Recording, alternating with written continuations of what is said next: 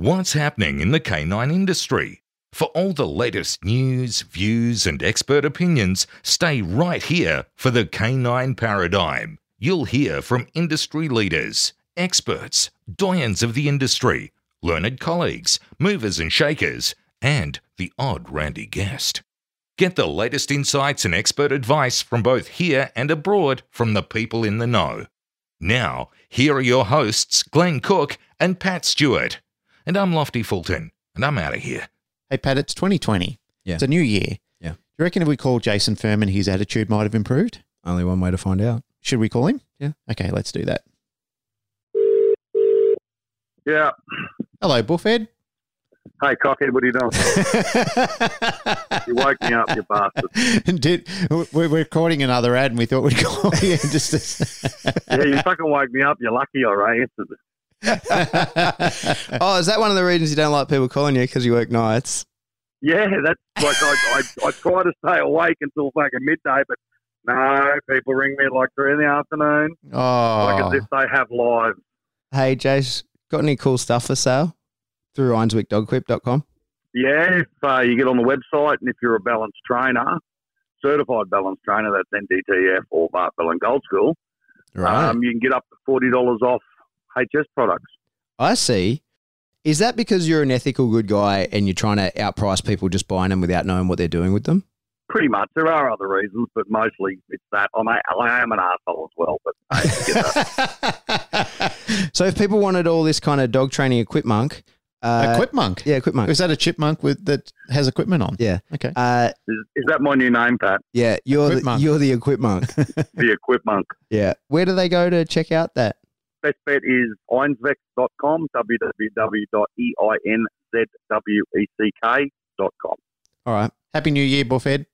Glenn, are you eating dog food? I'm not eating dog food. Okay. But people thought I was last time. This is why we're redoing this ad because last time we were doing it, we had people ringing up saying, I'm very confused. It sounds like you're eating dog food. but What I'm dog not." food did people think you were eating? They thought I was eating Bright Bites. Why would people think you were eating it?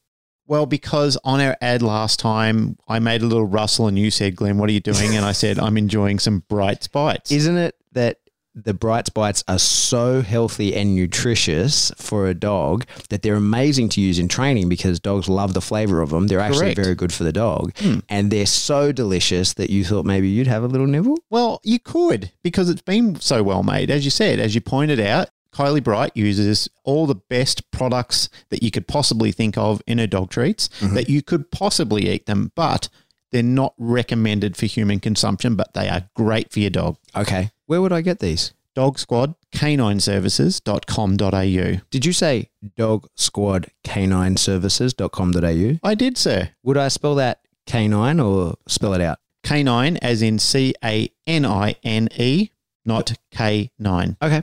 So spell it out dog squad canine services.com.au. Get yourself some Brights Bites, use them to train your dog. Don't have a nibble yourself unless you really want to. Exactly.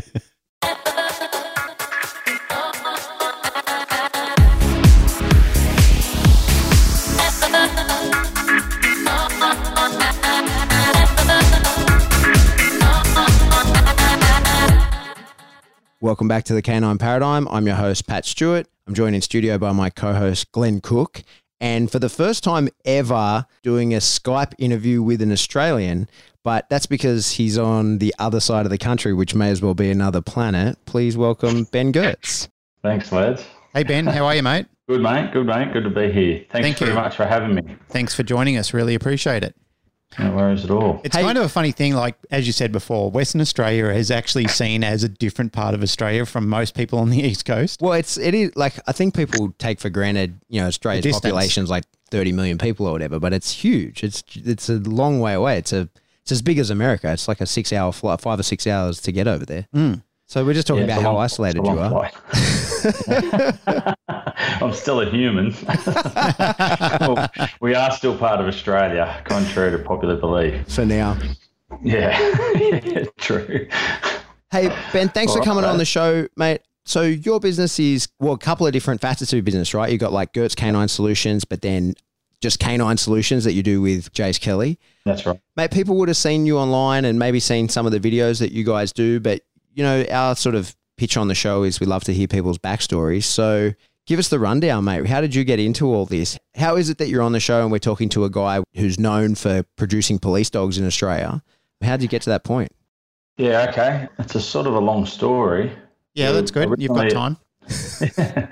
I joined the. I actually joined the army in 1995. I went to artillery, which was in hindsight probably a mistake. Yeah, a lot of ironing. Um, but yeah, really, really shitty job actually. Just move big lumps of metal around and, and you get to shoot a few bombs and do a few fun things, but there's a lot of shitty work as well involved. So it's a pretty shitty dead end job. And I was on a, as you as you would know, Pat, the sub one for corporal course.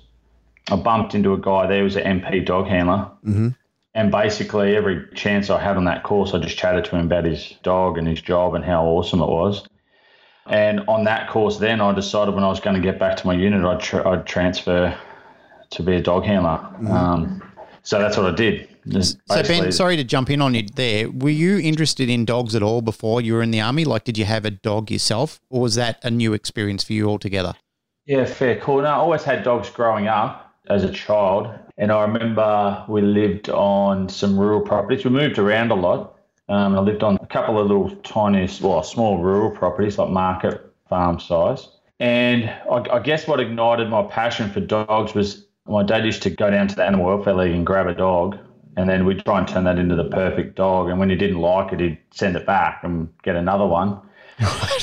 um, it was a bit of a phase he was going through at the time. And I remember I just kept trying to make each dog a project to try and save it so I didn't go back to the Animal Welfare League. Yeah. um, so that sort of ignited a bit of a thing for dogs for me, I guess. But when I joined the army, I, I was still at home then, and basically I was just a young 18 year old wet behind the ears, joined the army, and everything changed from there. Back when you joined the army, you wouldn't get to choose corps then either, right? You just got allocated a oh, corps. Oh, yeah. That's right. Yeah, when you, you got your allocations to your platoon, as you know, and then you you just picked one of those and hoped that you passed your test on the day, which most people didn't because they were probably tired. I actually didn't have a choice. So when I say I chose artillery, I actually didn't have a choice. Yeah. I there were yeah there were basically three spots available to me: artillery, artillery, or grunt. For those who don't know, grunt is infantry. Yeah, so I, I chose artillery because my old man was in artillery. So I just yeah, and it was in Manly. School of Artillery was in Manly back then. Yeah, yeah. So I was Singleton or Manly, so I went with Manly. And then the yeah. army realised, hang on, this is like a billion dollar property. That that's right, and they sold it in, in Manly, Sydney. Yeah, it's yeah. like up on like North yeah. Head. There. Oh, really? Yeah, North Head was the School of Artillery. Okay, that's right. Yeah, and, and the, I guess the irony is, I think a lot of that was then heritage listed, and they and they not been able to use it for anything else anyway. So um, yeah. It, it's a funny one too. A lot of people I don't know. We're not here to talk about the artillery, but it's a, yeah, yeah. it's one of the it's the most Reggie corps. It's the most army army corps. Like there's a lot of because to deploy your artillery is considered an act of war. So it's a to yep. you, and there's very few places you can use it. Well, that's right? when you start loading in, isn't it? Yeah. So there's a lot of time for artillery corps people not spent doing cool army stuff. There's a lot of ironing yeah. yeah. A lot of painting rocks and shining brass and yeah. painting gutters and cleaning. A lot of cleaning. There, yeah. there wasn't much army stuff until you were out bush. We were out bush for like six months of the year. Yeah. Dragging guns around. but all you would do is, yeah, drag a gun around and, and shoot some bombs. And, and that's exciting at first, but that gets just loud and annoying after a while. Yeah. yeah. Have you got tinnitus? You Say again? Have you got tinnitus? Yeah, I've got actually horrendous tinnitus. Actually, yeah, I've got a hearing aid that I have to wear to, yeah, so I can think. Yeah. Hey, so sidetrack there. So you meet this MP yeah. dog handler and you decide, okay, I'm going to transfer over to MPs. And at that period, could you go directly in as a dog handler, or did you have to go and become an MP and then hope to become a dog handler from there? Yeah, you had to become an MP first. But I got pretty lucky. I went straight from the MP course to to the dog handling course. So I was, but but that wasn't normal at the time. Right. I could have got. I also could have easily have just been an MP at Holsworthy Army Barracks or something. Yeah. But I got very lucky. I went straight from an MP course straight to my dog handling course, and the Air Force was running those for MPs at the time as well. Right. So I was at Amberley at the RAAF base at Amberley. Yeah. Right. That was in 1999. And so the Australian Army, I think the American Army is pretty similar as well, but the Air Force is like the lead of the capability, right? So, say if you want to, for people listening, if you want to join the Army and be a dog handler, you can't do that. Like you, the only place where the being a dog handler is a career, and you can join to be one specifically is Air, Force. Air Force. Yeah. Yeah, I believe so. Yeah, yeah. Or, and I think even that's probably changing soon, where that'll be a, a stream of a career, not an actual career itself, even right, in the okay. Air Force. Yeah, there you go. Yeah. So you're but at the moment you can definitely join Air Force as a dog handler. That's yep. the only one. Yeah, right. Yeah. Yep. So you do your, your course through MPs and then you're an MP dog handler. Yeah. So then I got posted to Oakey Aviation Base. I and on the course I had I actually was unlucky enough to have three dogs on the course. Right. The first dog I had was a dog called Socks. Really, really cool sort of show line German Shepherd, big gangly thing really friendly dog, very um, defensive dog. So if anyone went anywhere near me, he'd he'd attack them. Um, and he was tied to a post. He'd attack anyone, and I, even I was sort of at a little bit of a risk. Right. But he wouldn't engage anything away from him, so he had no actual sort of prey drive. So yep.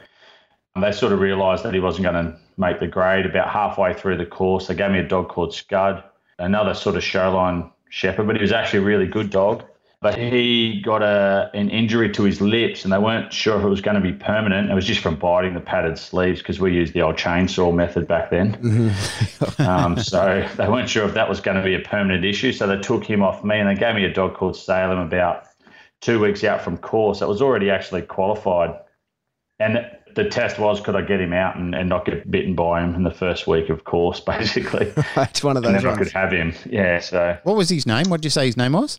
Salem. Salem, right. Yeah, Salem, yeah. And he, he it's was, a bit better than the socks. yeah, yeah. yeah. It's not very and tough was, having an army. He was, a lot, he was a lot better a dog too. he, he was actually a showline shepherd as well, believe it or not. But he was quite. He was a he was a good little dog. He wasn't great, but he was a good little dog. He was a little cranky dog, but he wasn't he wasn't overly vicious or anything. But again, if our dogs were a lot the same. If you come near most of them on leash, they'd bite you. Uh-huh. Um, and he was he was that dog. He was a nasty, nasty dog, but he wasn't he wasn't vicious. He was a bit defensive, but he had a, he had a bit of prey drive, enough prey drive to to do the job. So yeah. And did the training back then sort of reflect that? Was it kind of a lot of table work or you know defensive style training? Not really. We didn't really talk drives much then. We just start it just started to talk about drives, but it was more was all based on Koehler method. Mm-hmm. If you've ever read the the Koehler method of guard dog training, it was really based on that. A lot of flicking of towels at dogs' feet and then running around dancing like a chicken and, and letting them bite rags. And if they did that well, we'd let them bite a sleeve and run away and to rip them off the sleeve. And it was very, very old school crash and bash style. But that's all we had back then, right? I mean, we've talked about this on the show in several sessions that we've done that was what we knew back then. Like our influences weren't very broad at that point in time. Like we were reading books like the Koehler Method, and we were, you know, like watching old VHSs of Leerburg and some of the other providers that came out during the time. We were very limited on resource, so we had to make it up as we went along. Yeah, yeah. the Koehler Method is a pretty harsh sort of method of training. But if you use it as written in the book, it actually works. Yeah, it um, served its purpose. Yeah, for sure. It, wor- it works. The dogs do stuff. It's interesting. All the dogs back then in the Air Force and Army, as in the MPs, they all heeled. If you said mm-hmm. heel, off leash, they all heeled. They all did the obstacles on one command with you standing in, in the middle. Mm-hmm. They all downed. They all did a recall. And as we learnt all these modern techniques and we learnt that, hey, you know, that's probably not ethical, some of the stuff we're doing to the dogs. And certainly I wouldn't train a dog like that nowadays. I just don't think it's ethical now that I know there's better ways. But the interesting thing was when we learned there was better ways and we can use food and all these motivational styles, a lot of the dogs actually don't do things reliably anymore. So it's in, they look nicer, they're happier, but the behaviours aren't anywhere near as reliable. So I don't think we're getting that balance quite right all the time. Yeah. Yeah. Which is why we fight so vehemently to stay as balanced as we possibly can so we can refer to some of the old and the best of the new. Yeah, yeah. Yeah, I agree. It's funny, Yeah. mate. You'd be in the exact same boat as me. You know, we'll talk about the NePoPo schools and how you're teaching it mm. and that. But what I find teaching it is that there's never anybody in the room that's surprised by the whole thing. It's half. There's people who are like, yeah, yeah, that popo part, I'm, I'm all over that. That's amazing. Yeah, And the old, Yeah, yeah. the old Nepo part of it, people are like, you know, everything old is new again. They're like, wow, this is amazing because they've just not been exposed to it because it's all sort of, you know, force free, hands off, really effective, positive training, but the hmm. positive part. And then the other half of the room, and usually there's kind of an age demographic on those people as well, are like, hmm. Hang on, what's this positive shit? I know this Nepo stuff. Like you, you, you're preaching to the choir there, but then there's this other Yeah. thing. And, you know, the answer is in the fusion, but we'll talk about that later on. Um, Yeah, yeah. uh, Anyway, so yeah, from there, went to the MPs in Oakey. Mhm. And uh, so there's a, I don't know if you've ever heard of Oakey, but it's a really cold, shitty joint. It's, I was um, about to say, where's Oakey? I never heard of it. it's west of Toowoomba, so it's up the range Yep. To Toowoomba, and then you go a bit further west, which is that's, that's all west of Brisbane, Yep. and it's really, really cold straight up the range. It doesn't go down. You go up this massive range, and then it just plateaus. Um, and it's a freezing cold joint in winter. Yeah, and I, I was posted there for I think a year and a half, and then there was a lot of talk about MPs because at the time you, it was a career in the MPs. You right. could So you there could stay a doggy. career. Right. Yeah, and but then uh, we'd only been there a year and a half, and then they were talking about no longer it's a career. You maybe lose your dog after three years and go back to being a normal MP. Mm-hmm. And I, I just was not interested in being an MP. I- I'll be honest, I wasn't particularly good at it. and I just I just wanted to train dogs. I was just passionate about dogs then. I was hook, line, and sinker. I lived, breathed, thought about dogs in my sleep, read about dogs every waking hour. So I wasn't interested in anything else. So the only place I could do that was the Air Force. So I transferred to the Air Force. Right. Yeah, in 2001. Into that career stream. And that is exactly what happened with MPs, right? So now with the military police, Yeah. they do their their little stint two or three years and that's it. And Yeah. perhaps never even handle a dog again or not even be Yeah. in the dog unit unless you come back as the platoon sergeant or something like that. Right. That's correct. Yeah. Which is Yeah. crazy of army, right? Like just when you're really learning your job, they move you out of it. Yeah, it, do, it doesn't make a lot of sense to me, to be honest. It, it still doesn't. And I'll, I'll look at their program, and I think you can tell with their program. And I'm, I hope I'm not talking out of school. Someone will probably get upset here, but I think you can certainly tell that they're, most of their handlers are relatively novices. I'm sure there's some excellent ones there, I'm sure, but you can definitely tell that in general, the skills probably aren't as good as, as they would be if you had people doing it for a career. yeah, if they just got to spend some more time in the role. Yeah, yeah, yeah. Yeah. So in the Air Force, how long did you end up doing in the Air Force total? I think I was in the Air Force from 2001 till 2015. Right. Okay. Big chunk I of time. discharged. Mm. Yeah. Mm. And tell us about your roles there. I was actually posted to Pearce, which is in Perth, as just a, a just a dog handler. Did a couple of years there. Moved across to where did I go from Pearce? Back I actually went posted to the school then in the Amberley, the the RAAF dog school, and that was that's probably where my biggest learning curve happened. Mm-hmm. That's where everything changed for me. We had over hundred dogs there at the time. They'd only had a breeding program up and going for a, a year or two and there was just things happening everywhere and the learning curve was was extreme and to air force's credit there were a lot of bosses there that were really it was a tough place to work because we didn't know how to fix it but knew it was broken so they just threw money at it sent us on every course they could liaised with america a lot uh, the us forces were really good there and then i also started to get involved in the dog sport Schutzhund and you know, I looked at their dogs heeling and looking beautiful while they were heeling and, and happy and and performing these super fast behaviors. And then I'd look over the fence at our dogs.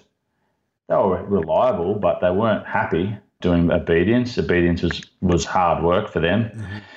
And their bite work was a bit messy and their grips were a bit messy. And I just thought, why are these guys who are doing it for a hobby creating a better picture than us who are professionals? Yeah. So then I decided to study that and, and I got involved in that. Yeah, so Amberley was I was very lucky to get there at that time. I worked in the breeding cell, the development cell for juveniles, adults. I think eight months of my posting there, I imprinted puppies.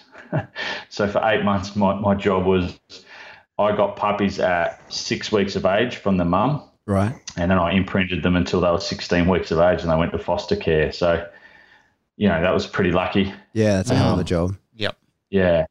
And then, you know, I moved to other areas and I got to see what that imprinting created. but it- like, And then I went to other units and then I saw some of those pups come to those units. And then, you know, you, you're really lucky when you can actually go, okay, that behavior I saw when he was eight weeks turned into this. That behavior when I saw it 10 weeks turned into this. Or that thing I did when 12 weeks, I really shouldn't have done that because that turned into this yeah, yeah. um, if you know what I mean. So I think that really, really fortunate there. And did lots of other stuff, KNPV seminars. Stewart Hilliard come over for a few seminars. It's just so much learning going on, almost too much. One of the things we really learnt was we learnt all these playing games and, and, and prey games.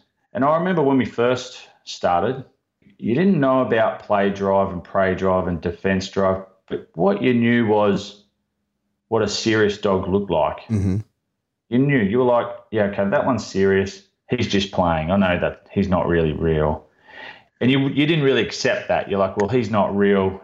We need to have a real dog just in case one day something the worst happens. So, but then we discovered all these play prey games. And for some reason, we went away from that and we, and we were creating dogs that were biting sleeves super well. But we, but we knew deep down inside they were never, they were never actually going to do the job properly. hmm That's something I also learned just before I left the school was, hey, we're- messing this up. And we were getting rid of dogs that actually were a bit nasty and a bit serious because they wouldn't play these play prey games. Yep. But we're keeping all these play prey monsters, but that wouldn't actually seriously engage someone. So that's that's where you know me and Jace come up with our sort of non-Vactro system, where we really focus on making sure the dogs aren't equipment focused; they are focused on the man, etc., etc. And then Um, yeah, we we grow from there. just sort of going back a step on that, mate. Talking about passing these dogs through the program and knowing that they're probably never going to engage. Yeah, When in the Air Force, the chances of a bite happening are pretty low, right? Because it's sort of airfield extremely security, low. right? yeah, And Yeah. so you'd sort of would have been talking in a lot of hypotheses then. So it, like you Yeah. you would have had a hard time pitching your case to people perhaps who felt strongly about the opposite of you. Um, Yeah. because there wasn't probably any opportunity to, for proof, right? yeah. Because it's not like you can just go, well, okay, I'm going to jump the fence and see how we go here, No. you know, equipment and see what happens. And hidden equipment, you know, that that has its place, but it it's only ever hidden once. So what was the catalyst for you then to be able to say, like, to prove it or whatever? Was that when you were, say, like when you were at SAS and there was more, you know, throughput, like the dogs being sort of raised, trained, developed, and and hitting the streets or not the streets, but the you know going on missions and engaging or not? Was it that, or was there something else that that really was the the evidence you needed to push your system forward? Yeah, so I guess the evidence for me was a dog called Fax. And there was a few dogs leading into that was sort of made me start going, hang on, we're going about this the wrong way. And in extreme cases, what we would actually do was we would agitate the dog and get it barking and, and look in the business and everyone would be going, wow, he's a weapon and give him a bite in the sleeve. They go, wow, he's awesome. And then I'd agitate the exact same dog and deliberately put my real arm in his mouth Mm-hmm. Obviously we'd only do that when we knew for sure. but um, but they they would literally touch you and then apologise. Yeah. Like, and we would show an, and and we had to do that a few times in extreme cases to go. There's no way we're going to let this dog go on course because there's a lot of pressure. You're right. People didn't. A lot of people didn't agree with us. No, no, they'll be right. And a lot of people didn't care because they're like, well, there's 0.01% chance of a bite happening, of you needing him to bite someone. So is it really that important? He's more of a visual deterrent. And that's where me and the organisation sort of didn't really agree, which ultimately led to me leaving. Yeah. But yeah, so this dog called Fax, it was a young Malinois. And I, I remember I was at Amberley Dog Section now. I wasn't actually at the school, but I went down there one night and I went to visit, I think, Steve Cannon or, or one of the guys at the breeding cell. And I was walking past the yards, and I le- used to leave some of the young dogs in the yards because there was just so many dogs, and excessive confinement was a big issue there. And I was walking down the yards, and all these, this whole Malamute litter were at the gate losing it, like just barking horrendously, wanting to get through the wire to get me. And I couldn't help myself. I'm a decoy at heart. So I just turned into a decoy and ran up and down the fence and, and let them cook off and chase me away. And and I went in and said, Wow, Steve, they're awesome, or whoever was in there. And they're like, Oh, no, that, oh, what litter is that? Oh, the F litter. Oh, no, most of them are up for disposal. Oh, well, that's weird. Why is that? And uh, they could they wouldn't play these play prey games. Right. So I asked, actually, believe it or not, and I think that's what happens when you, you get stuck in a system. You, you forget about common sense and you forget about all the things that actually work. And I actually asked one of the kennel hands at the time, which was a really nice old guy in his just retirement age, just earning an extra couple bucks cleaning some kennels. And I said, mate, what do you think of those F litter dogs? And he goes, oh, yeah, they're real bullies. They're real shit. Whereas most of them are up for disposal. I mean, I said, well, which one do you like the most? And he goes, well, that fax. I don't like cleaning his kennel because he's a bit of a bully. And then I went to the guys at the school and asked if I could foster one of their dogs from the F litter that's up for disposal. And they said, yeah, you can take fax. So I took him, and the dog really didn't have any interest in balls or chasing or playing any play prey games. So we just used some old fashioned Koehler methods stalk him, he barks, run away. Mm-hmm. Stalk him, he barks, run away. And a guy, Chris Urseg, a guy from the RAAF, one day was agitating him and the dog was a bit flat and he just tapped him on the nose. And it was literally just a little quick tap on the nose. And the dog really took offense to that and flipped out and he ran away. And then ever since that day, the dog was just went from strength to strength. Mm-hmm. And so that's when I sort of thought, well, maybe all these play prey games don't really tell you a whole lot about the dog other than how well it plays. Mm-hmm. And I and I'm adamant about that now. I just think some of the best dogs I've seen with grips, super grips, and all these sexy things. A guy sitting in chairs patting dogs and telling them all good, how great they are. And sometimes those dogs are real, but sometimes they're just playing a an orchestrated game. Mm. So yeah, so that's where we went. Nah, this isn't right. It's interesting you say that, mate. I remember going back probably a span of 25 years ago. It was probably the first time I was ever exposed to a hidden sleeve because we were doing the mm. same thing. We were just using jute sleeves when we were doing most of our training. And some of the dogs looked absolutely fantastic on the field. And I remember the guy that I was working for at the time, a guy called Boyd Hooper, he brought back all these old archaic hidden sleeves, which were very painful to use when you used them with a good dog.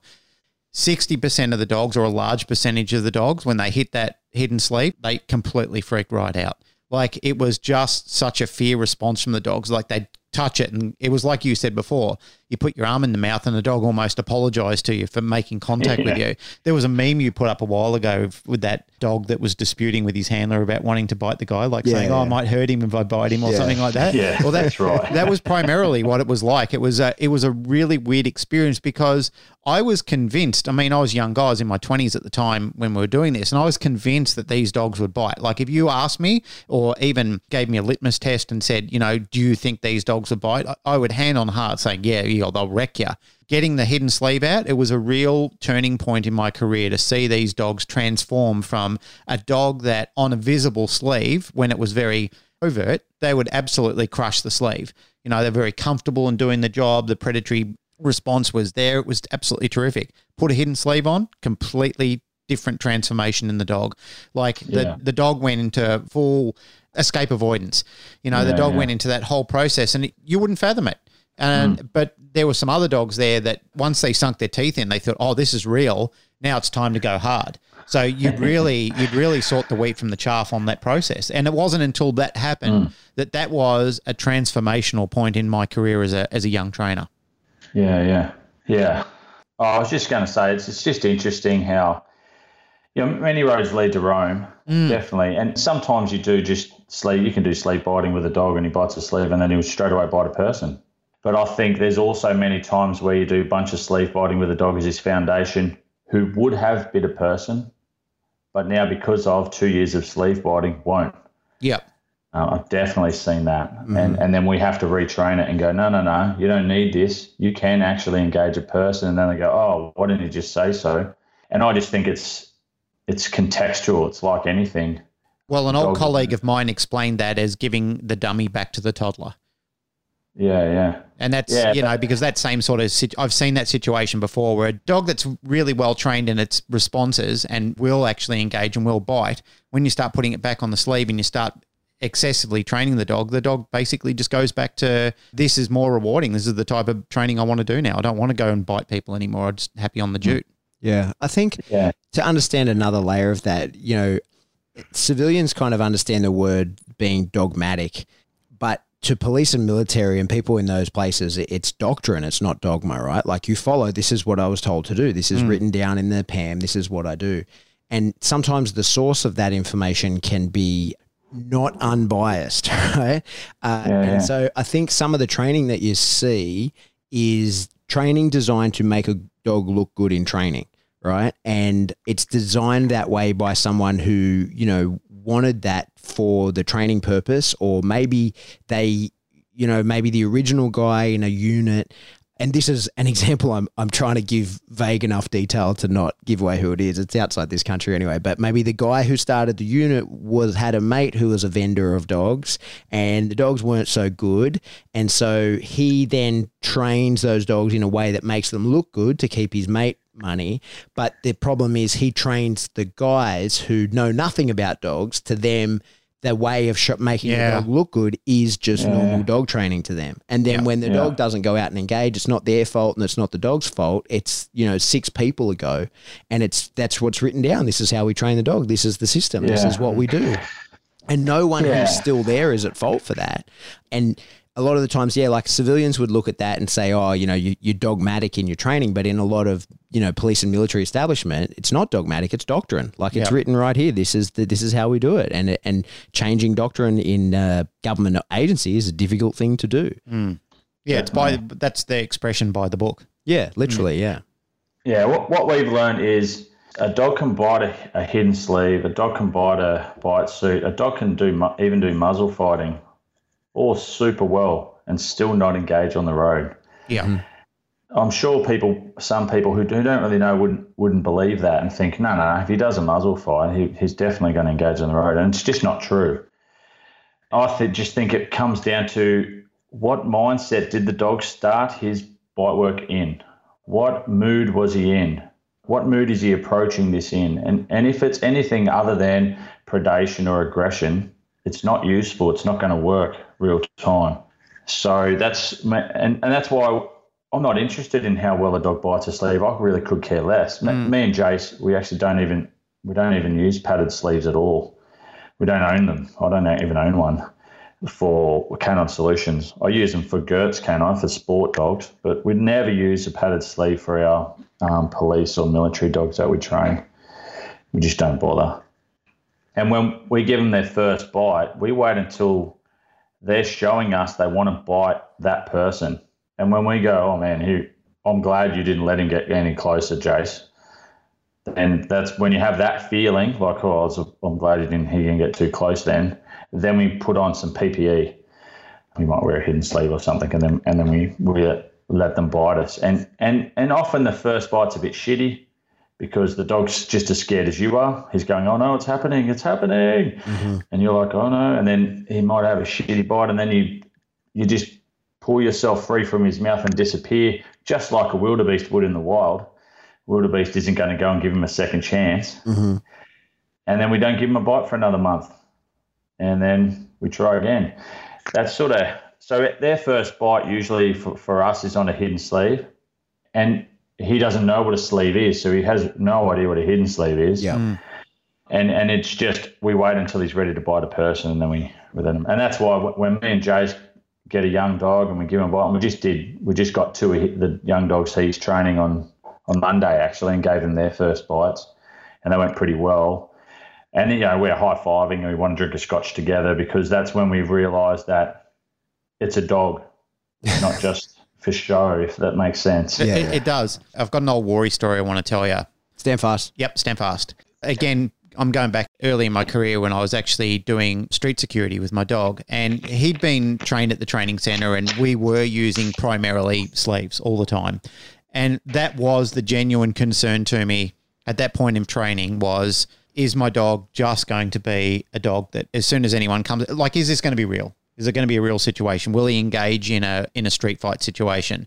And that was always the fear I had because I thought he's amazing at sleeve work. What happens when it gets real? Because he's never really bitten anyone before. He would bite a padded sleeve, but again, that was always presented and he would commit to it. But what about when it was real? So I went on the job site one night and I pre organized this. I had one of my colleagues, I said, Can you come down with the bite suit? Because we just, back then, we purchased a, a new bite suit from a company called Ray Allen. And uh, I said, Can you chuck it in your car, come down? And I said, But what I want you to do is don't give the dog any time to respond. You know, like I want you literally to come out of the bush and just fucking attack me. You know, and I said, if you take me down, you take me down. And I said, but I've got to know if this is going to be real. I said, I'm working a rough area. Shit gets real around here. Really got to know if my dog's going to do anything. And I said, because I'm at this point in this juncture, I'm concerned that it won't happen. And I said, don't let him detect you. You know, I don't want him to smell you. I don't want him to do anything. I just want to know what he did. And he had never seen a bite suit. He'd never before. seen a bite suit at that point. So he, young fella, Eric, who was one of my understudies at the time, jumped in the bite suit, came down there. I'm walking along the street. He just jumps out and just fucking rugby tackles me, knocks me to the ground. My dog grabs him by the leg, and he'd never been trained in leg bites before up until that time. And he just fucking annihilated him. Like he shook him like a rag doll. And it was that, again, you know, like when you were talking about that before, Ben, it just made me think of this story. Like it was a crowning moment in my life where I just fist pumped. I'm going, yeah, my dog's real. Like he's legit. Like he'll take down somebody. And from that moment on, I knew he was the real McCoy. Like he wasn't scared. It didn't take time for him to respond. He instantly grabbed him. Mm-hmm. Like he he just flogged him by the leg and just shook him crazy. And I thought, wow. And I mean, look, I even had trouble getting him to out because he was so pumped up. But mm. right then and right there, I knew that all the training I did and the genetics of my dog had all corresponded, and I legitimately had a high end working dog. Mm-hmm. That was the only time I was convinced. From then on, I was never doubtful. And I mean, and after that, he engaged in some pretty serious real bites. So, you know, he took several people down and never batted an eyelid about it. And I thought, fuck, this is just awesome. Mm. Yeah, nice. But it, look, Nice. it does it it does take those moments, you know. I mean, and that's where you have to be real about this. Like, and you're describing this as part of your career path. Is you know we're trying to transform these dogs into not just being equipment focused monsters, where you come out and they get all uh, hyped up about seeing the equipment on the field, but dogs that will legitimately do their job. Like they'll go to war and they'll put their own self preservation behind them. They'll think, yeah, I'm going to do this. I'm committed. Yeah, we, we've got a pretty high success rate from dogs which we've trained this way to committing to their first bites. A pretty high success rate, so we're pretty happy with that. So we'll probably stick to this way, but it's a it's it's difficult. It's it, there's a lot of lot of um, unknown questions until often the dog's 12 months of age. You're still wondering. Yeah, that's what I was going to ask. Um, Where, like, I know it's kind of a how long's a piece of string question, but Yeah. when when do you tend to go like, okay, they're ready? Like, I know every dog's an individual. He's, he's going to tell you, but if you were to give me an average of age, what when is that? It's usually around nine months. That would be, well, that's why we that's why we use Malinois, um, because German shepherds just usually aren't ready that young. So we, that's why we use Malinois, and and Malinois bodies tend to hold better, hold together better than German shepherds as well. So that's another reason. So with the Malinois, we use usually around nine months. Right. But some some are younger. We we did Dagger a few years ago at five months. But if we can get them that young, we won't actually wear a hidden sleeve. We'll actually Let them bite just you. let them bite us. Yeah. What was the name of that big dog that you had on the course we did with Bart? Pope. Pope. That was Pope. Yeah. Pat came back when he last worked him and said that he's a pretty legit dog. Credit to you for having raised that dog. I was saying because I worked him. Oh, it's nearly twelve months ago when when um, Yeah. when I was, the sog came up for school, and it's probably aside from the first time, it's probably the first time since that I've actually been legitimately scared of working a dog. Like I um I don't imagine a dog's going to kill me, right? Like I that's not how it ends for Pat Stewart. Right? Until he Now- until Pope. well, but like if something goes wrong, I'm sure I could be hurt. I could be badly fucked up by a dog. I could lose a limb, but I just don't see myself being killed by a dog, right? This is probably what will be written on my hit tombstone after I kill by a dog. That that's not what's going to happen to Pat Stewart. But You're playing with fire here, mate. yeah, but when they brought him out and I'm standing there in my fucking comp suit, and I was, I thought, oh shit. I thought, look at the size of this monster, and I'd heard all the stories, and you know, I'd seen some video and all that, and then, But when he was working me, it was at one point, and I put the hurts on him, right? Like I was, you know, he's a, he's a legit dog. I was working him for the boys, and they, well, they were practicing control work under, you know, extreme pressure. So I was putting the Yeah. pressure on. And at one point, I was laying on top of him. And then I thought, how am I going to fucking get up with this dog, right? Like, his, he weighs as much as me. How am I going to be able to get up so that I can, you know, push him into this wall? And all I did was twist him so that he could get a purchase off of his back legs, and that fucker picked me up. I didn't, I didn't have to worry about how am I going to get up with this dog attached to me. He picked me Yeah. up and just drove me into the wall. He's he's something else. He's a He's uh, a real deal. He's yeah. he's a special dog. He's a special dog. Yeah, Pat He- was telling me about him. He said when he eyeballed me, he said he was just looking straight through me to destroy me. And he goes, because when we first met him, he was just a pup and he was a bit of a goof. he's ten months old. Yeah, yeah, it was something, he was right? just a big, but he was a big dog, like for big for a male. And Yeah. because Pat came back and he goes, remember that dog that Ben had when we were on the gold school with Bart? And I said, yeah, yeah, I do. Yeah, the big Mel. And he goes, yeah. And he goes, fucking hell. He goes, man, that dog is he's full legit. He goes, there's not many dogs that rattle me. And he goes, but he rattled me. Yeah, mate, credit to you. You did an amazing job Mm. with him because, like I say, it's one of the, yeah, it's probably the, the first time since the first time I ever worked a dog that I thought, oh shit, this is this is actually a very dangerous thing I'm doing here. he's he he is he is a, a dangerous dog, and and he's a real deal. But the funny thing is, he's also balanced. yeah, And, and we get a lot of questions about the dogs we raise, the way we do it. Well, you can't just have vicious dogs, and you can't. And how they bite's really important. And rah, rah, rah. Well, was his bite mouthy, Pat? no, no, no. So we, we do the the other side as well. So that's how we introduce them abiding. But we're always doing the other side. We're making them social. We're making them balanced. And that was the big thing. I remember I used to go get him out of his pen, and he'd be asleep, and he'd do have a stretch, chill out, trot over.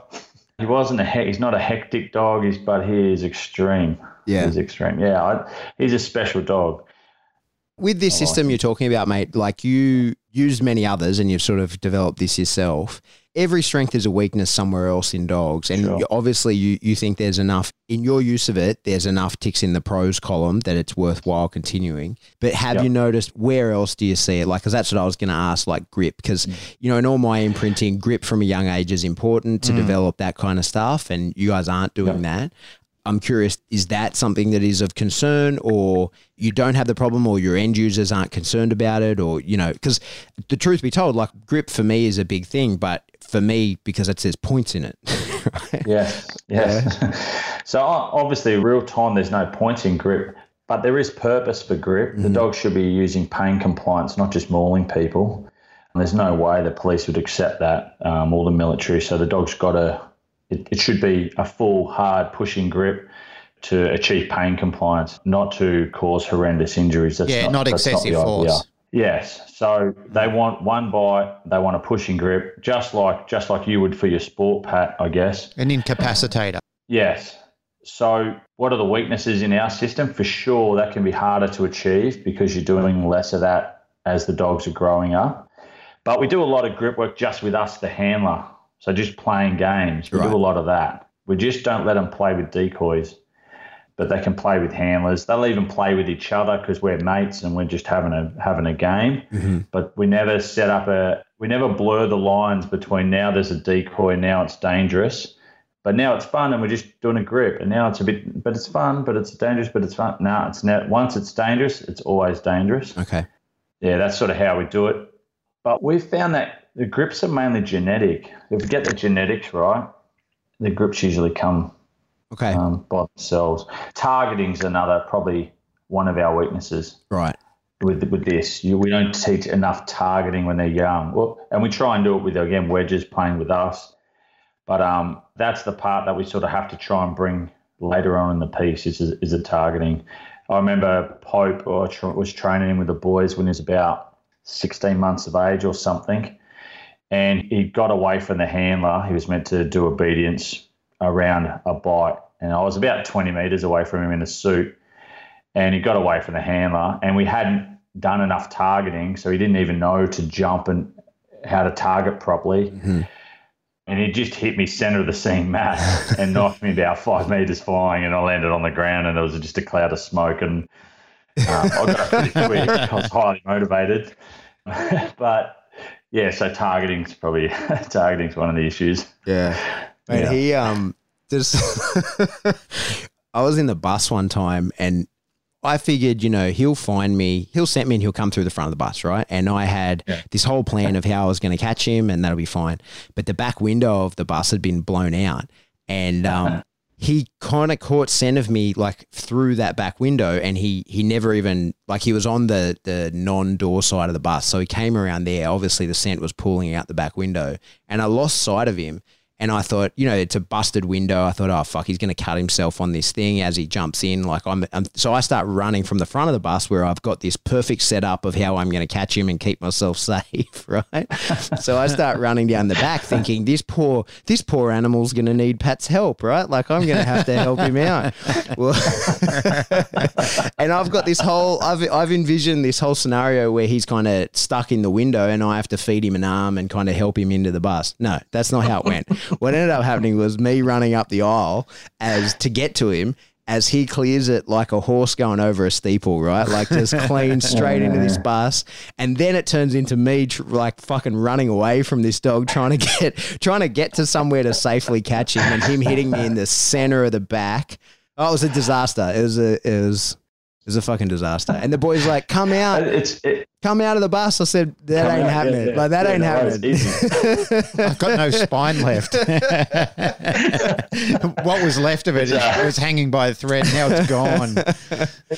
it's funny. It, it's funny. People always want this this real hectic drive in their puppies, but I'll tell you, when he was 12, 13, 14 weeks of age, his drive was really underwhelming. yeah.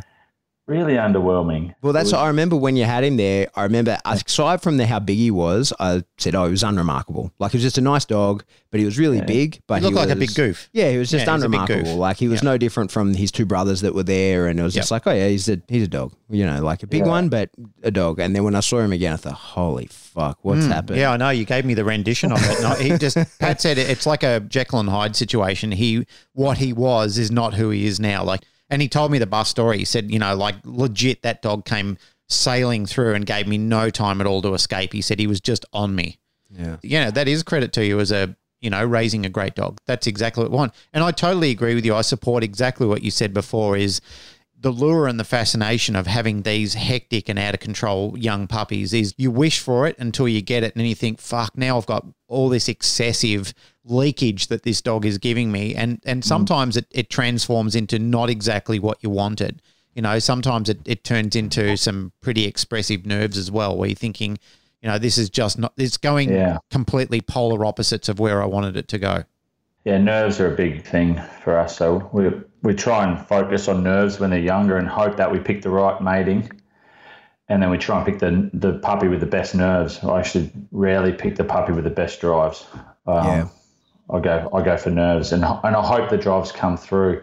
With Pope sort of the genetics, that they're really sort of late matures as far as Malinois go, and they and they tend to change at about between ten and twelve months is when they tend to sort of things change for them and their real drive comes out. Yeah, but they're, they're not nervy. They're very, very thick nerve dogs. Yeah. Yeah. I say that all the time when people say, what do you look for in a puppy? I say stability above all else. Yeah. I don't know if you heard one of our earlier podcasts. Pat and I were over at Sean Edwards' place last year in September, and a guy called Jeff Allen was over there who's a PSA decoy, and he had his dog Silas over there. If you met this dog and didn't know any of his background, you just assume that he's a, a weak, sooky dog. Driverless potato. Yeah, he looks like a weak Yeah. showbred Malinois, and you'd think, you know, and, and I'm not knocking him or being disrespectful. That's just what you would think because he's he's a real sissy, you know, like he likes to climb up on your lap and sook and swan all over you and lay on his back and get his belly rubbed. And uh, Pat was saying to me, I know what you're thinking about this dog, but you see this dog on the field and he's a beast. You know, like he Yeah. transforms as soon as he gets into into working mode. And I said, Yeah, I believe you. And he goes, But that's the genetics behind Jerry and, and Sean and Janet's dogs. You know, he said there's some legit killers in there. And I thought, Yeah, yeah, I, I believe you. Uh, When I worked Yeah, one of these little females over there, I, I couldn't believe the the talk and the pressure and the hurts that this dog was putting on me. A tiny little package, and yet you know she was trying to break my leg, and it was and Yeah, she yeah. was doing everything she could to try and make that happen. Ben, I've got a, I've got a question for you, mate, on the Yeah, on the topic of maturity and age and that sort of thing. So I guess we didn't discuss it. We didn't get to that part in your story, but a large part of your job now is choosing dogs for police, right? Not just being a supplier, but also a selector for Western Australia Police.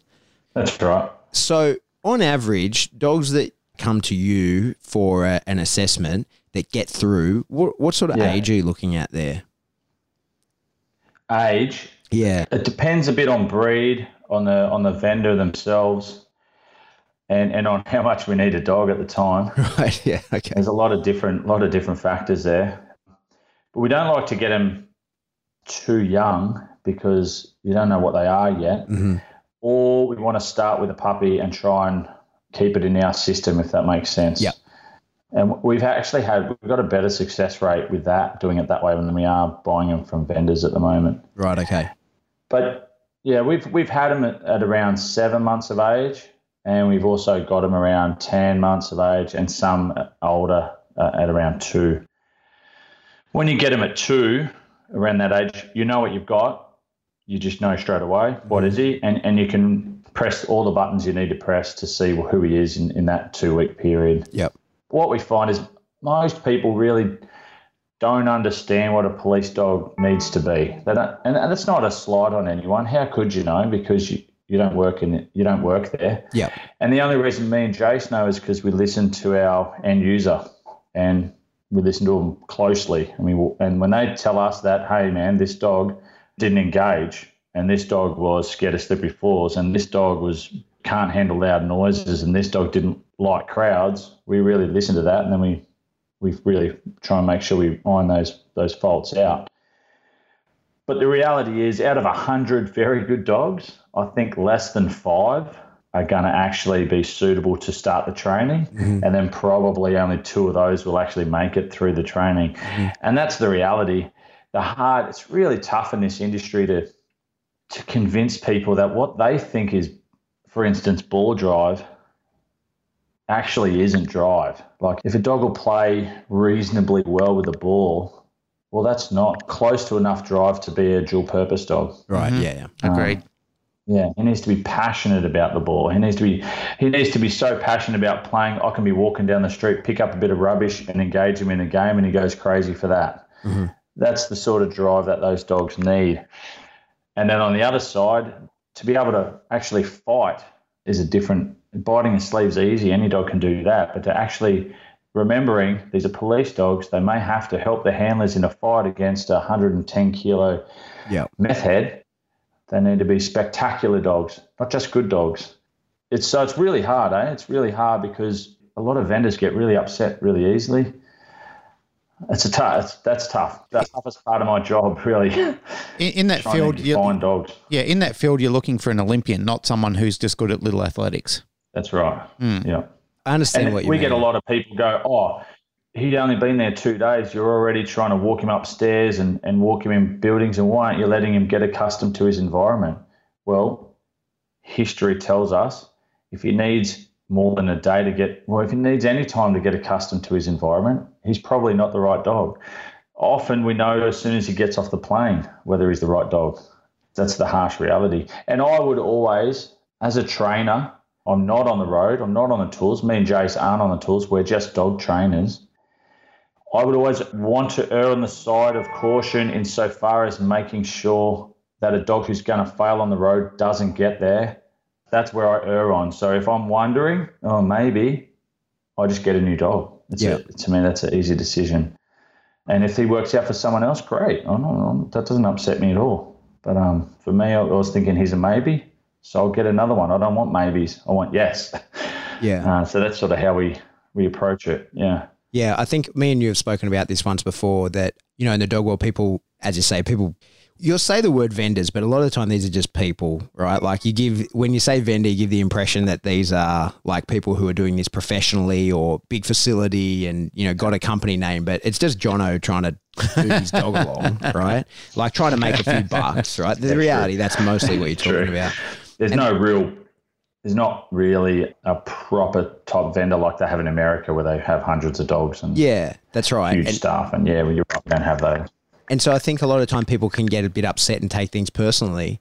And even like the state of dogs in Australia, like I've talked about this, there just isn't competition in Australia because no one's turning dogs away. Like you could mm. you could legitimately hate someone with an overwhelming passion, but if they've got a dog that's suitable for you, you're fucking buying that dog, right? Because you don't have the luxury of of oh, I'll find another one down the road, or there's another guy who's selling an as good or better dog. Like that, just, yeah, we don't have exist. that here. That's not it. There is no space for personal conflict because there just isn't the dogs. If, if you had two equally good dogs and one was being sold by someone you like and someone was being sold by an asshole, yeah, okay, you're going to choose the guy you like. But that doesn't happen. No.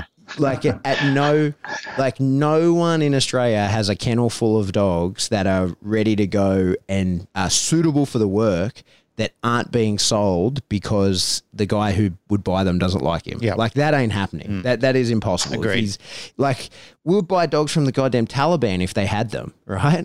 Like, like because we have like there's we don't have the choice that we. The supply and demand's an issue in Australia, a massive issue. Totally, yeah. totally. It's a, it's a. And I think it's it's compounded by, by, the fact that not enough people actually know what a, what it is, what what the what a good dog is. That's right. Um, yeah. So they go, oh, I got this cracker, and it's not a cracker at all. It's actually rubbish. He just puts on a big war face, but there's no real substance to it. Or yep. on the flip side, we've also Jace recently got a hold of a really really awesome dog that was just sitting in someone's backyard, not doing anything. Yeah. Right. Yeah and it was a he was a monster, one of the best grips I've ever seen, an absolute monster. And we only got it. Actually, Lisa Carter put us onto it because she bred the litter from her dog Eves, and we know the genetics, and we knew that the genetics was really strong because we've already produced a few dogs out of him, Doc, Drago, and Dagger. So he's a he's a brother to those. So we grabbed him, and he knew nothing. He was a and he was a 16, 17 month old dog knew mm-hmm. nothing at all.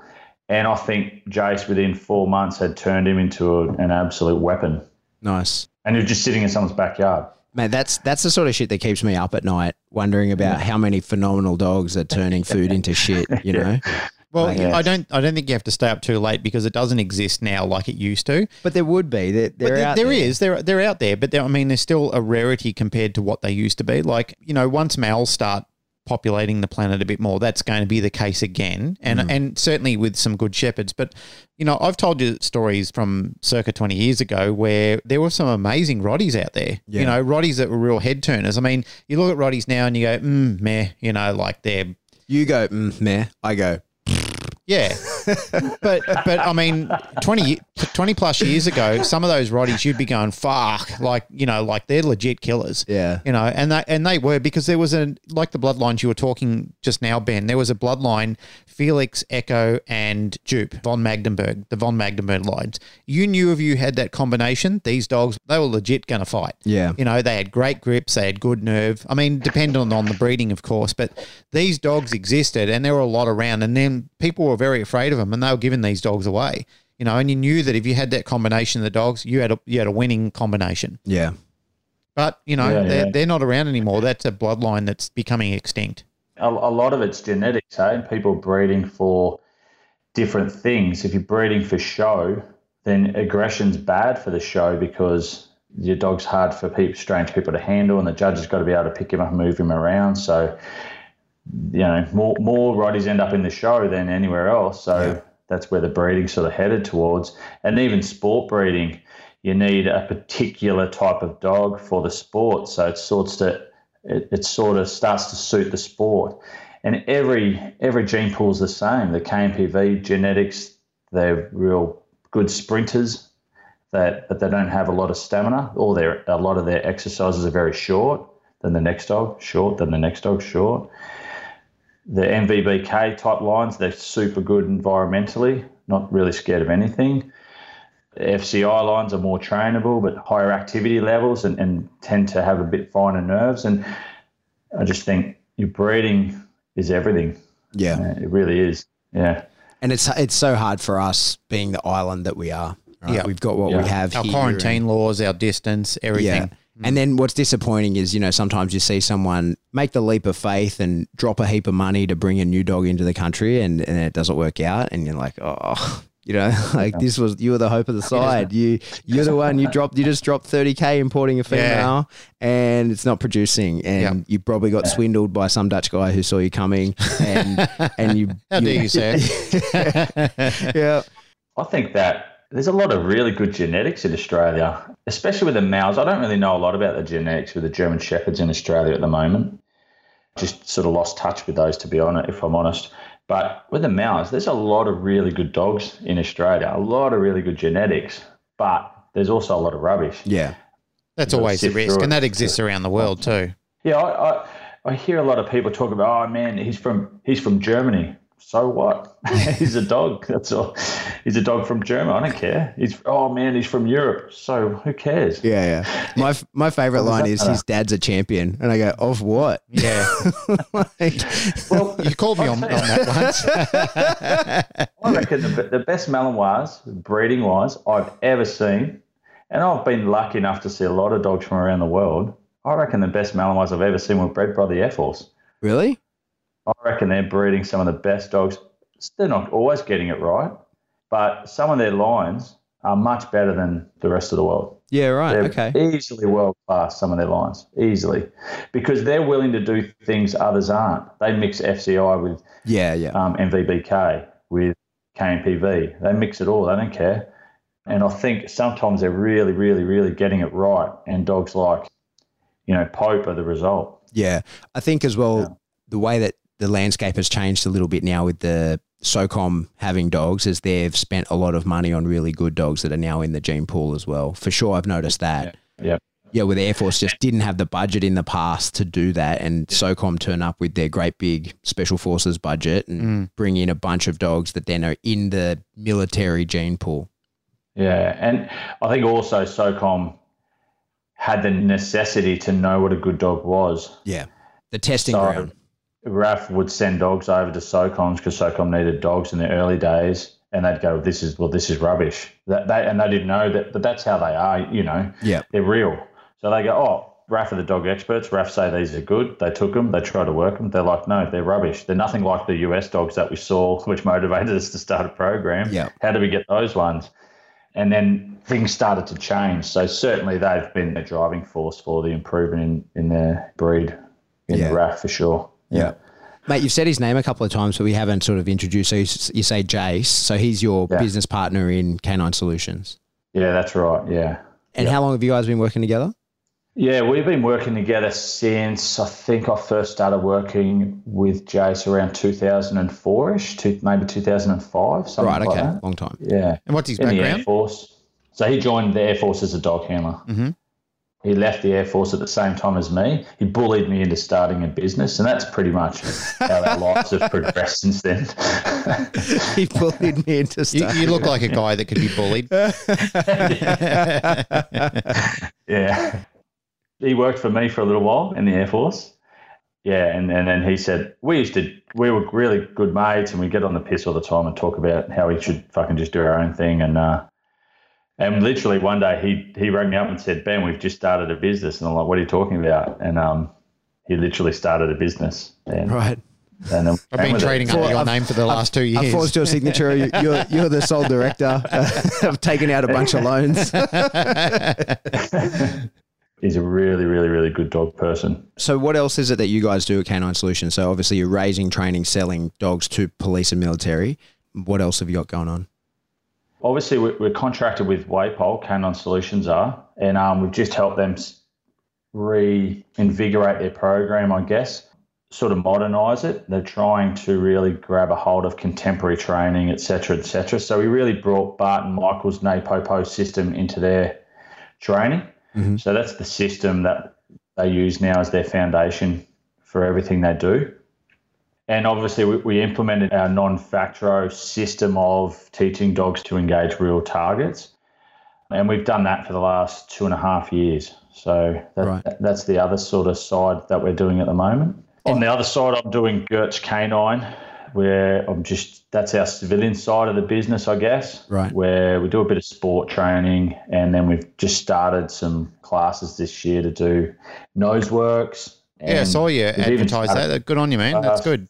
Yeah, I think a lot of people want to do that sort of stuff. Yeah, it's good fun. I think it's Very inclusive. But Mm. yeah, nose work. You can do nose works with freaking any dog. Any dog. Any breed dog can do want. So I'm, um, I'm gonna I'm gonna try and title my little Frenchie unit. yeah, what? And Frenchies actually got great noses. They eh? have got, got great that. noses, and people have said to me, "Oh, brackies, this, that, and the other." Well, I'm thinking, well, I'm going to try and push myself to get a title on her. Yeah, well, hey, I, I must admit, I probably would have thought the same unless I saw. Was it Sam's? Sam's. Yeah. Um, Sam's. Mr. Wilson. Yeah. holy shit, that thing was amazing. Yeah. Yeah. Was Yeah, he nice. was. That A, yeah, he was a top little dog. Yep. Yeah. Yeah. Mate, when he had him So- tracking, when I was down at his place one day and he goes, Oh, yeah, I've been doing some tracking with Mr. Wilson. And I'm thinking, Oh, he's going to just work a little footpad or something. And he was footstep tracking. along the street, Um, o- o- along a Yeah, suburban till I got bored of, bored of watching it. Like I was like, oh yeah, this is yeah, like he'll stop any minute now, and he didn't. He followed the footstep, and like like as good as any IPO dog could, and it actually was even more funny and im- slash impressive because of his little flat nose actually fit in every footstep, so his whole head would be. Yeah. Yeah, it looks like somebody pushing a fist into the ground. Yeah. Yeah, I must admit that, that blew my mind on that seminar to see that he brought that thing out, and I'm like, oh my god, Yeah. what, what is this? Yeah, And then I saw it work. I'm like, hang on a sec, what am I? What am I seeing? yeah, yeah, it was quite quite impressive. he had that dog riding that rocking horse as well. That that was pretty impressive. Yeah, that was pretty damn impressive. yeah. Off topic for a sec, Ben, and I know this won't be by the time I bring the podcast out, but it was your birthday yesterday. Happy birthday! Oh, was it? yeah. Oh, a couple of days ago. Yeah, thanks very much. Yeah, happy, Happy birthday, birthday. man. Yep, I'm old. Thank you. Uh, Thank how you. old are yeah, you? Had a few Yeah, how old are you? with the boys. We did a training session, and then uh, had a couple of quiet scotches with Jace. And uh, we gave a couple of dogs their first bite. It was a good day, actually. I Nice. had, my, had all my kids there. It was a really good day. How Thanks old's old? much. How old's old, mate? Jace. No, you. How old Oh. are you? Oh, me. I'm 43. Oh, fucking hell. Just a whippersnapper. Yeah, just a young fella. and so you guys are running And some I'm schools. feeling it, I tell you. Yeah. so uh, you did the first NePoPo school here, and the first silver and gold, and then Jace was on, uh, I think, a couple later, the one down in Melbourne. And so now you guys are running some training in that. Yeah, yeah. We're running NePoPo theory. Uh, we've done one already. We've done one last year. Soup, they got everyone loved it. We really drew it over four days, and we were a bit worried because we know a lot of people sort of struggle with that much theory. Mm-hmm. But it went super well. Everyone loved it. Everyone was talking about coming back and doing it again. So we decided to do it again. So we're doing it again late February, 21st to the 24th. And then we're running like a practical in March as well. Nice. So, but, but for the, and we try to sort of, I guess, copy Ma- Barton Michael's sort of idea where we wanted everyone to do the theory first, go away, practice on their dogs before Yeah. we start to try and do a bit of practical. Because I could just see that turning into a bit of a mess. You're trying to teach them NePoPo and, and they're probably going to want you to start using the e-collar all the time because they, they know that's, you know, that's a big part of it. And then I'd be going, no, no, here's your clicker. Yeah.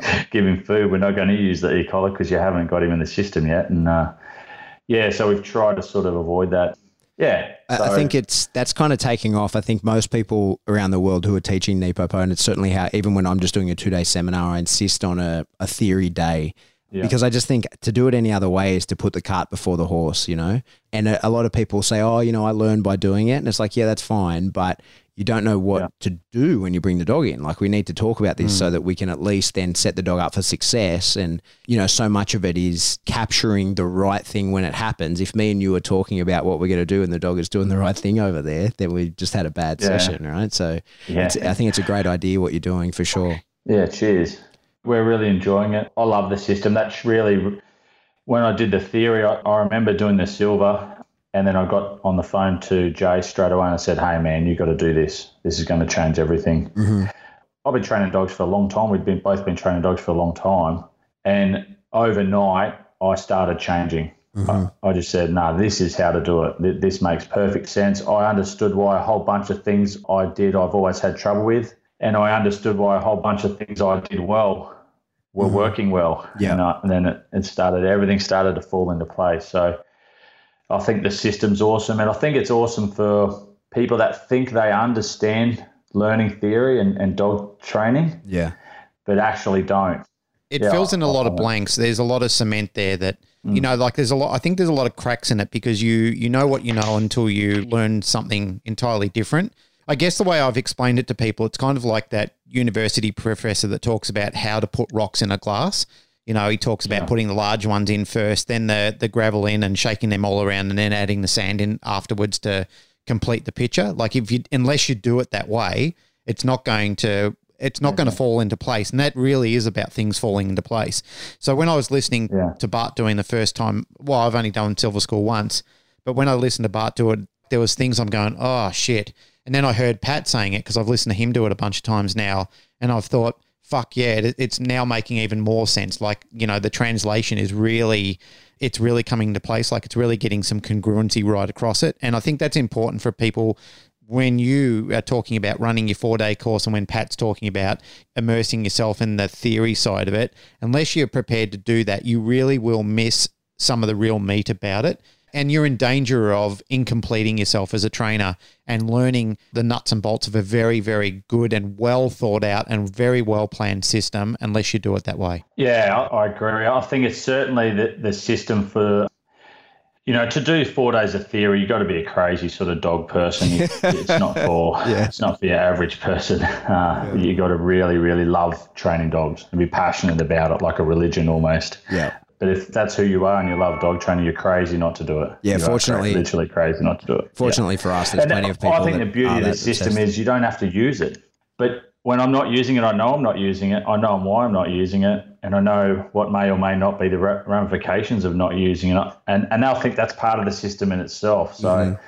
that's what I love about it. It it tells you what are the likely ramifications of everything you're about to do. What are all the tools you can use? It's just, I think it, it's the only thing I've ever seen that I can use for every behavior. I can use that to approach every single behavior I want to create or extinguish. Mm. Yeah, well said. It.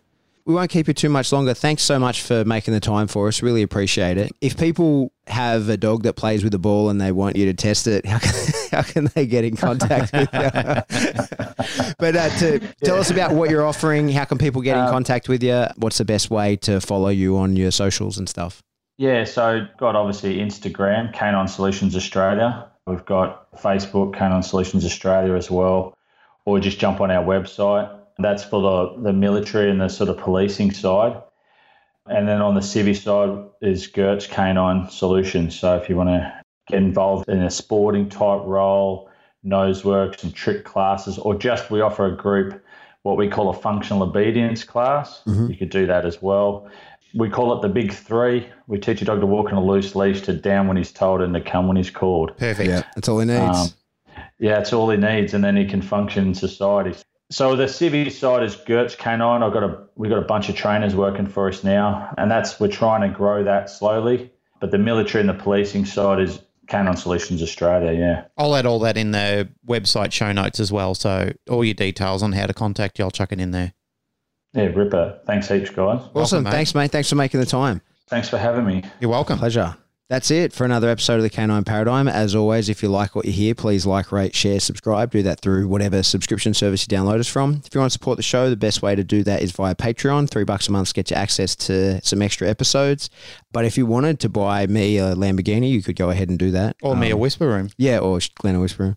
The other way you could do it is buy some merch on Teespring. You could look cool while you support the show. Some new hoodies, some t-shirts, singlets, that sort of thing. Yeah, the Tank How tops. Dare You Sir yep. range is out. And if you want to get in contact with us, the best way to do that is to shoot us an email at info at thecanineparadigm.com or jump in the discussion group and hopefully the group think can answer your questions. Absolutely. That's it. Glenn, music.